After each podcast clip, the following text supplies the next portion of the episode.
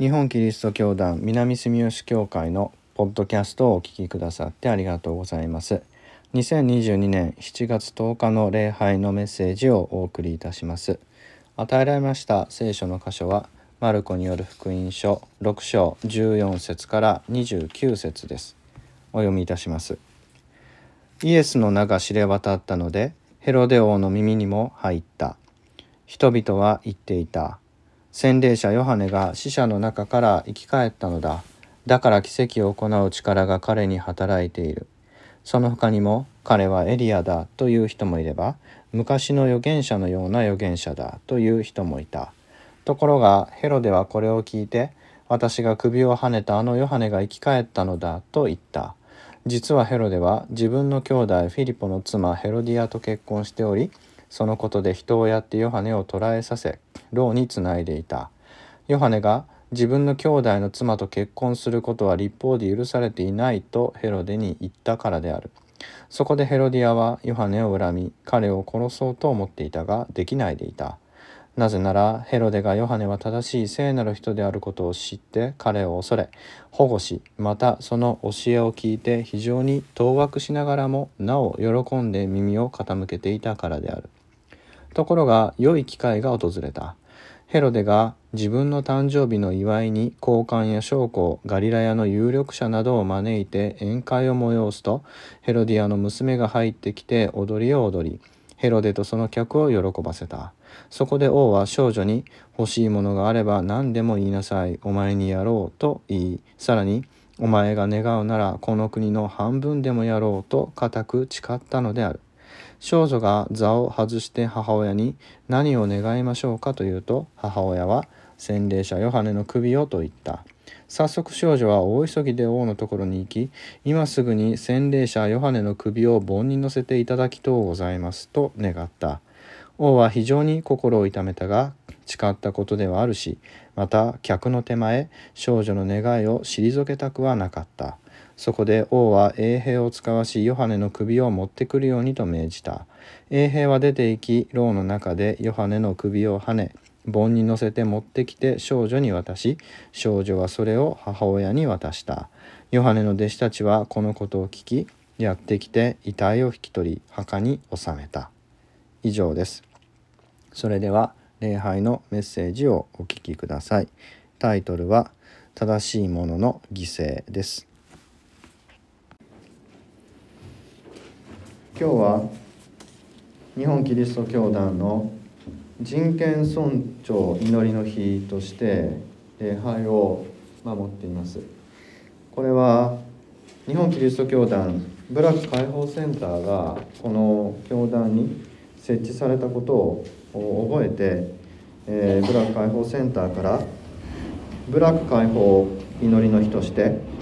えー、礼拝を守ってほしいと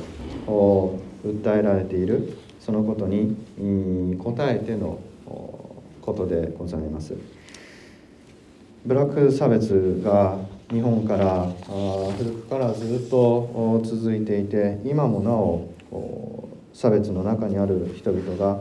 いるということを覚えて礼拝を通してその解放を求めてほしいというのが今ブラック差別を受けているその被差別者たちからの訴えでありまして、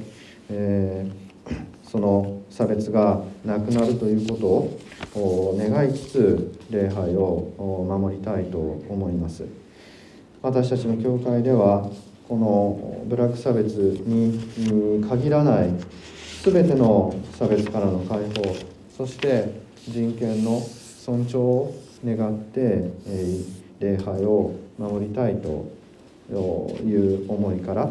人権尊重祈りの日と称して礼拝をしているわけであります。この人権の尊重部落差別からの解放を求める礼拝の時に聖書日課によって与えられたのがこの洗礼者ヨハネが殺されるという場面でありました。今日の箇所には名前は出てきませんけれどもこのヘロデの娘というのがですね、サロメという女の人でありまして踊りを踊った少女がサロメですね。でこのサロメが洗礼者ヨハネの首を棒に乗せているそういう場面っていうのは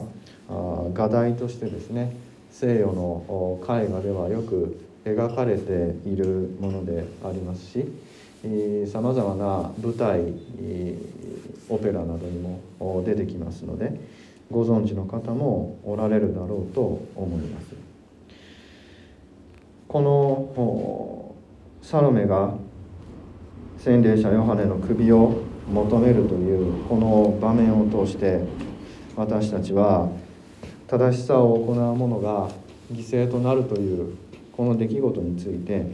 考えてみたいと思うわけです。当時このヨハネそしてイエスの住んでいたパレスチナの地方にあるイスラエルの国はローマ帝国の属国として、ローマに支配をされておりました。自治は認められていましたけれど王としてそのイスラエルを監督する者はローマから派遣されたものでありましてヘロデがそれにあたります。ヘロデはローマから派遣されたイスラエルの総督でありました。それをここでは王とこう表現しています。このヘロデに対してヨハネが自分の兄弟を妻と結婚することは立法で許されていないとこう言ったがために王を非難したということによってこのヨハネとは捕らえられて牢につながれておりました。洗礼者ヨハネはあれので、え神に悔い改めてですね、え自分の罪を罪を悔い改めて神を信じて生きようと述べ伝えた人で非常に弱い人貧しい人たちから支持を得て一つの教団とも言うべきですね大きなコミュニティを作っていた人でありまして、えー、財産や権力はないんですけれどもその言葉には力があったわけです。でそのヨハネが公にこの王を批判するということはクーデターにつながりかねないということで、え、このヘロデはヨハネのその言動を重く見て牢に捕らえたわけでありますしかしその言葉は誠実な正義に満ちた正しい言葉であったがためにヘロデはそれからですね耳をそらすことができなかったわけです。そして牢につないでおきながらもその言葉にヨハネの言葉に熱心に耳を傾けていたとこう書かれています。このことにいい思いをしなかったのがヘロディアですね。自分の結婚が不当なものであるとそうヨハネに言われてもしヘロデがその言葉を受け入れてしまえばヘロディアは自分の立場を失うわけであります。ヘロディアとしてはこの王としてヘロデの妻であるということに多分誇りもあったでしょうし権力に対する欲望もあったでしょうからあここでヘロデが心変わりをして自分と離婚するようなことがあれば自分の身分もこの財産も奪われてしまうということでそのことに対して非常に恐れを抱いていたんだろうと思われます。そこでヘロディアはもうヨハネを殺してしまいたいとこう考えていたわけです。そのために利用されたのが娘のサロメであったということです。このようにヨハネというのはヘロディアの全く個人的な自己中心的な欲望によって殺されたということであります。ここにはですね、えー、ヨハネが何かあ戦って、えー、負けたであるとかあ正義のために殉教したということではなくてもう本当に弱い者としてこの少女のお願いによってあっけなく首を取られてしまうと殺されてしまうという非常にこの悪の前に無力な正義の姿というのがここでは描かれているように思います。正しさと正義っていうものは実にこのようにある意味ではあ弱いものです。暴力の前にはですねえ対抗することができません。今も暴力に訴えることをしないで正義を訴える人々が世の中にはたくさんおります。しかしそのような人々の行動は暴力によって、え、追い詰められて、えー、阻止されますしその声はあ悪の宣伝によってですねかき消されてしまいます。ヘロデがヨハネを捕らえたように権力や力ですね暴力はそのような発言を奪い捉えて封殺していくということが今の世界でも日常的に起こっています。暴力によって人の語る機会が奪われていく人権が奪われていくというこの出来事を私たちはつい先日も目の当たりにしたところであります。暴力はそのように人から言葉を奪い命を奪いこの世の中を動かしていく力であるかのように私たちは衝撃を持ってそのことを受けたのではないかなと思います。ロシアによるウクライナの侵攻についても同様で世の中でこの世界を動かすのはこの暴力なんだというイデオロギーが今地球上を駆け回っているように思います。アメリカでは毎週のように銃の乱射事件が起こりもう暴力に頼らなければ誰も自分の声を聞いてくれないと。そう考える人があたくさんいるように思われます。正義正しさ平和というのは暴力の前に屈してしまうものなんだろうか。部落の解放運動であるとか人権を守りましょうというそういう運動をしているともう一生懸命その積み上げてきた解放の働きがたった一つの暴力によって無に帰すというこの虚しさを味わうことが多くあります。沖縄で辺野古に米軍基地を作らせないために座り込んでおられる方々ももう何年もそこに座り込み暴力に訴えず言論に訴えて住民投票を繰り返してその思いを表現してきたにもかかわらずそこにいないその言葉を聞かない権力者によって、えー、ブルドーザーとそのトラックと重機によって取り除けられて、えー、埋め立てがどんどん進んでいくわけで本当にその暴力の前に正義は無力なのかと思わざるを得ないそういう痛みをですね、人権という言葉を守ろうとする人々の中ではですね感じざるを得ないわけです。ヨハネは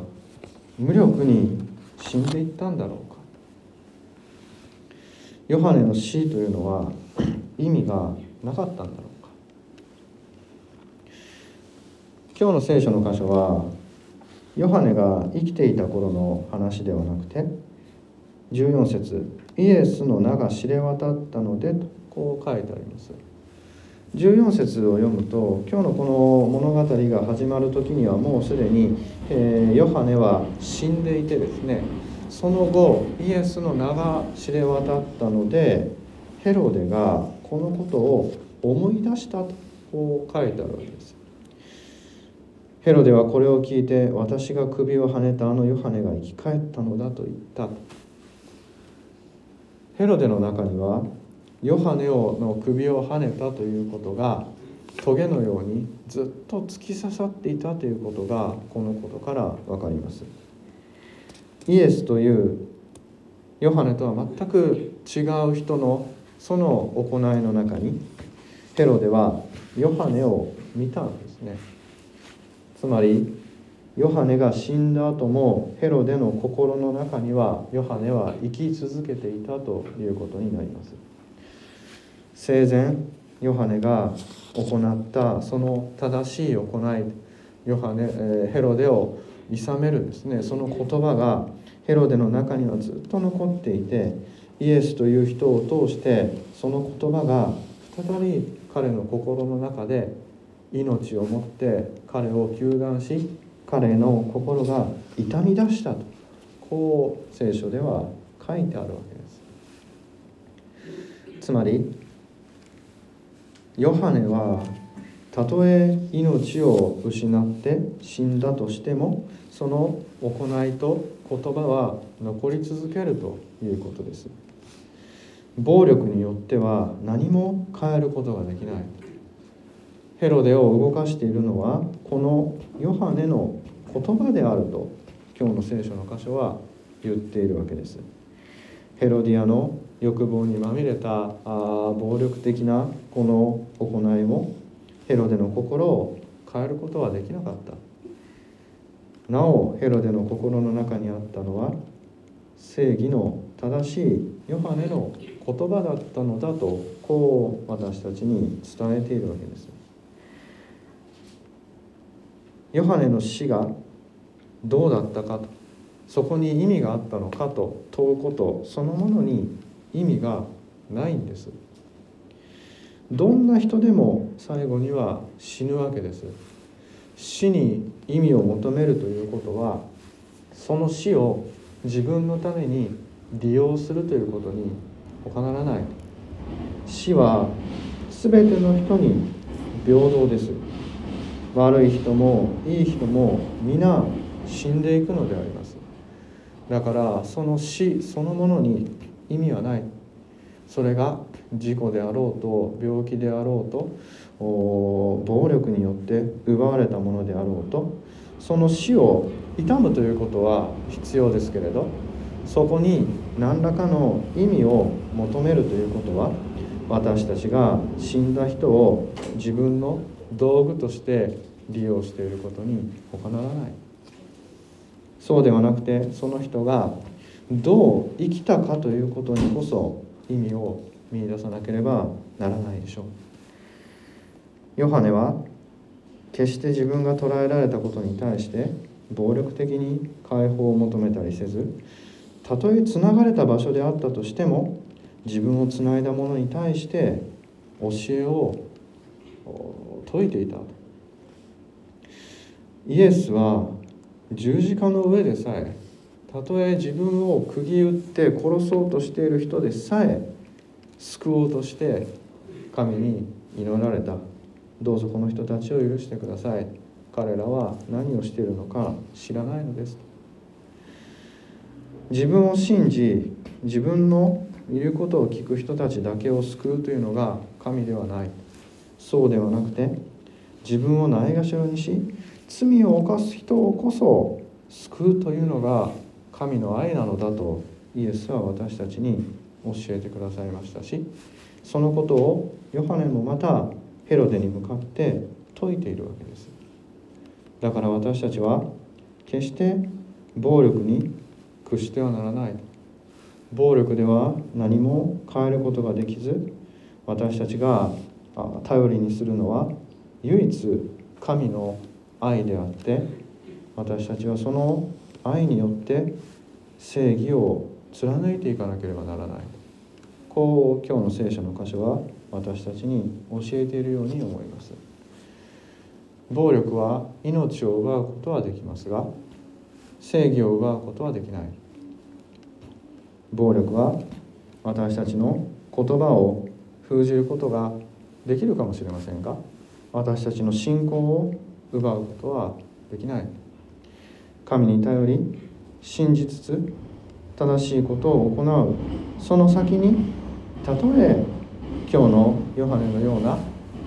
無残な死が待っていたとしても私たちにとって意味があるのはどう死ぬかではなくどう生きるかである。今日の聖書の箇所はそのことを私たちに教えているように思います。そう考えますと私たちは死を恐れずに正しさを語り正しさを行う神に良しとされる生き方を今日どう生きるかということが問われているのだとこう考えることができるでしょう。このヨハネやイエス様の犠牲によって私たちは今こうして神様の御言葉を聞くことができています。イエス様の死もヨハネの死も決して無駄にはならない。なぜならば彼らが本当に神の国とその義を求めて生きたからです。私たちもこの人々に倣いどう生きるか正義を求め平和を求め公正を求め神様が教えてくださった愛を求めて生きていきたいとそう願います。祈りましょう。天の神様今日の御言葉を感謝いたします。あなたは今本当に私たちが必要としている言葉を今日与えてくださいました。ありがとうございます。私たちが決して暴力に負けることなく暴力は何も生み出さないということを確信してあなたの愛と正義を信じて歩んでいくことができますように。私たちが今どう生きるかが問われています。私たちを導くのはあなた以外にはおられません。どうぞ私たちが聖書に親しみ祈りを持ってあなたを求めて今日という日を生きることができますように今日私たちに命を与えてくださったことを心から感謝いたします。この願い感謝私たちの主イエスキリストの皆によって見舞いの捧げいたします。アーメン。